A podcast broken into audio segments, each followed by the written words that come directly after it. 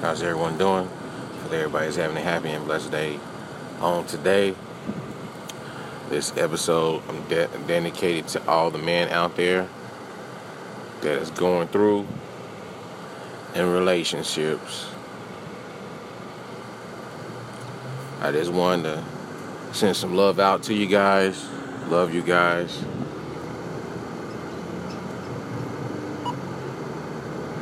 Not saying that women can't can't listen, because maybe it's something that is said in today's show that you you can listen to. But last weekend, I was talking to some guys, and we were catching up, and we were just talking about how women. I have to classify them as a women but they're not acting in a woman's role. They're not in their position, but they want to demand stuff and hold you to a standard that they don't even hold their own self to a standard. So, let's get to it. Today's title of today's episode is Fake queens uses their position in their marriage status to manipulate, dictate, and control. Now, we're going to talk about men. You can be a good man, you can be a bad bad man or you could be a in between man. Doesn't matter if it, well you can't say this doesn't go for alpha male. So let's get that out the way first. If if this is alpha male, then it's not gonna it's not gonna work. It's not a cl- classify classify or applies to alpha. Okay. So if a man's working and he's working his job.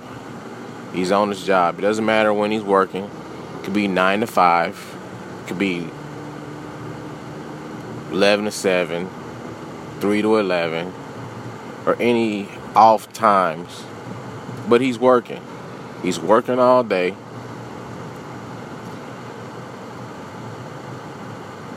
And sometimes when you get off, you don't want to take it out on your family members or your loved ones because of the day that you have because you're dealing with people you're dealing with bosses and supervisors that you don't even like that really don't even know how to do your job let alone how to do their job but they're faking it till they make it right? So sometimes guys you know you need you know like a little escape some of us go to bars, but depending on what shift you are, maybe you're not able to get to a bar.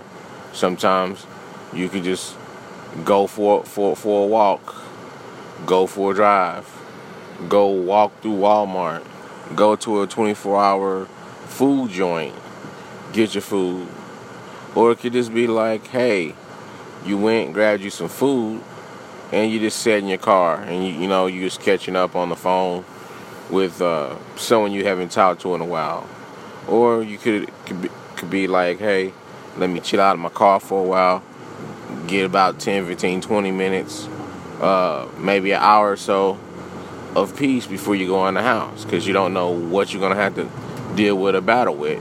One thing you shouldn't have to battle is, hey, on an empty stomach, okay? So, say you get off and you don't come home till a couple hours later. Like, I don't know, it could be two, three, four hours later, okay? But you've been at work all day, you've been at work all week, okay? When you was off, you you was with your kids, you was trying to hand you was trying to handle uh, errands that you couldn't do throughout your work week that you had to wait till you got time off because it dictated that you needed needed not to set a time to complete is where you just had to start it and then you just finish it when you're done, right? Okay. Then you come home. So you still you still look as normal. You don't see no food in the refrigerator that's cooked. You don't see a plate for you, right? So you still got to eat. So you, you start to take liberties on yourself. Say, hey, you go get food here, you go get food there. No problem, no big deal. Okay. And then so when you come in, you're not tipping in, you're not sneaking in. You, you know, you're making making noise. It's like you, hey, you just coming through the door. No big deal, right? Right. So you get you get an EVI when you when you come in the house or you come or you go in the room, right? You, you get an EVI. Like, how dare you come in late? Okay, let's say the next day, uh, that particular person calls you and says, "Hey, where have you been?" And this and this. You need to come come straight home, and and I don't want to be thinking that you're cheating and all that different kind of stuff. And you're like, "Hey, I'm not cheating. Hey, I got off. You know, I got off. I got off a little late. Hey, I was talking to some friends at work.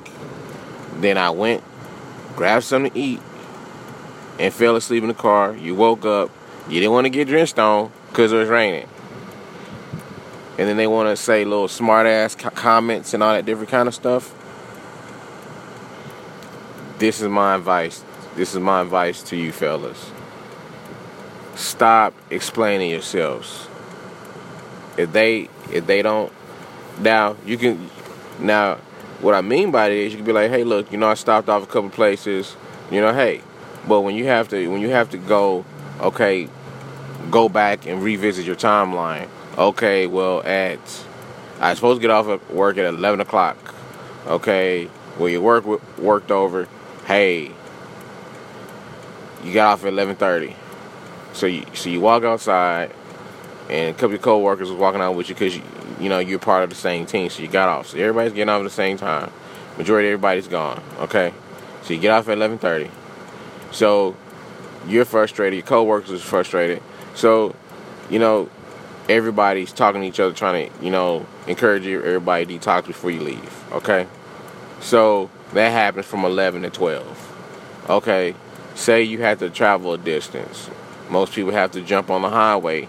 So if you don't stay by the actual place, it could be anywhere between 30, 45 minutes or hour, depending on what ge- geographical part of the city in which you stay in.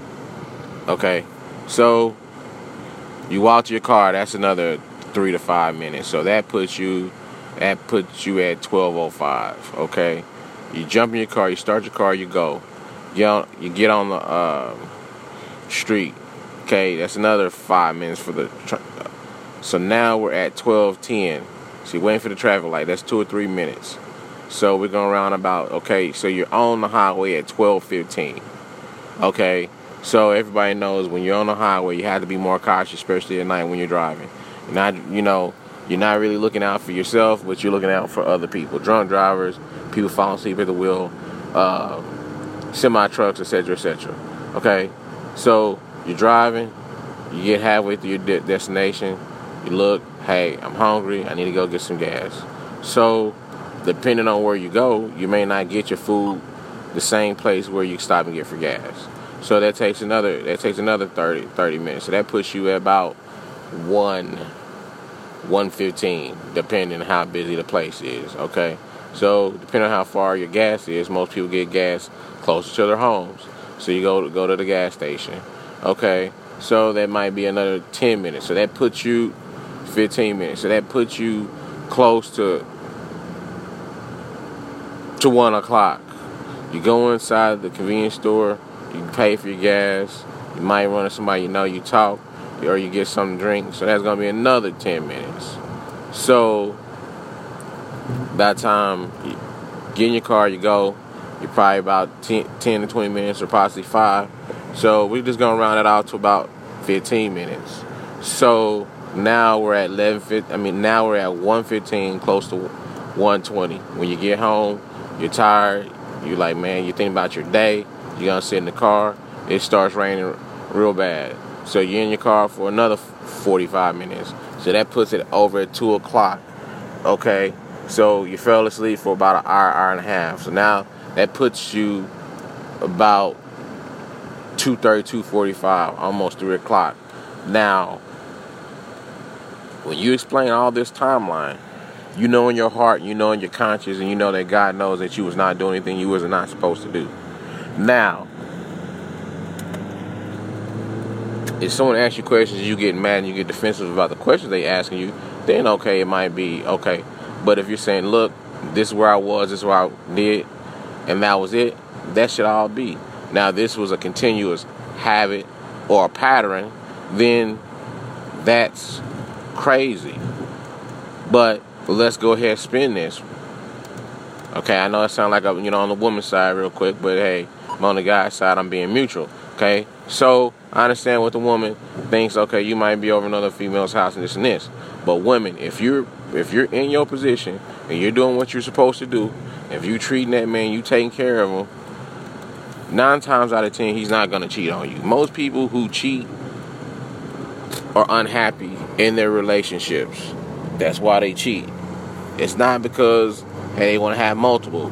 Now, it's a small percentage that does have it like that. But for the most part, most people who cheat are in unhappy situations. Okay? So, knowing this, that it's basically a small percentage of basically cheaters that's out there. Okay? I don't know exact percentage. I have not looked it up. Okay. So if your lady is accusing you of doing stuff and you're not doing anything, you probably need to start looking at her. Because if you look at, hey, your life just consists of, hey, I'm working on my off time, you spend with the kids, and then you try to sque- squeeze in church or whatever it is, or most importantly, squeeze some personal time in for yourself, that's a problem. That's an issue. So how dare her accuse you of doing something that you're not doing? Now, what women don't understand is when you accuse men like that, you start to put you start to put ideas and seeds up in there. You're being you're being a farmer. You're being a mental farmer, a spiritual farmer.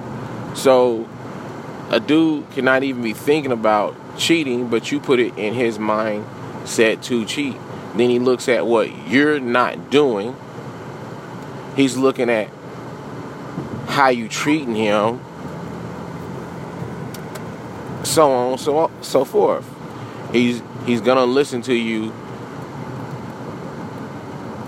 internally and also extern- externally. He's gonna listen to what you say.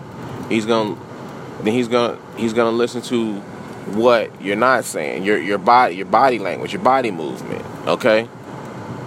Now, still talking about this, the, the, the same same woman. Now, if you have all the time in the world, okay, the way you can kick it with your little single ass girlfriends and, and your divorce divorce uh, friends, and you kick it with your sisters or kicking with your side dudes or whatever the case might be, your man mistresses, okay. Don't you think eventually, at some point in time, that the guy is gonna get tired uh, eating your shit that you keep serving up. And don't you think I'm gonna have to be a little graphic real quick? I'm really not graphic on the shows, but I'm gonna have to use this to drive drive the message home. Okay, women, and you serving up shit and you trying to serve it to them. You saying it's shit. You put syrup on the thing, and you trying to say, "Hey, it's can- pancakes." No, it's not. So, my thing is is this: Good men are really hard to find. Good women are hard to find. Okay?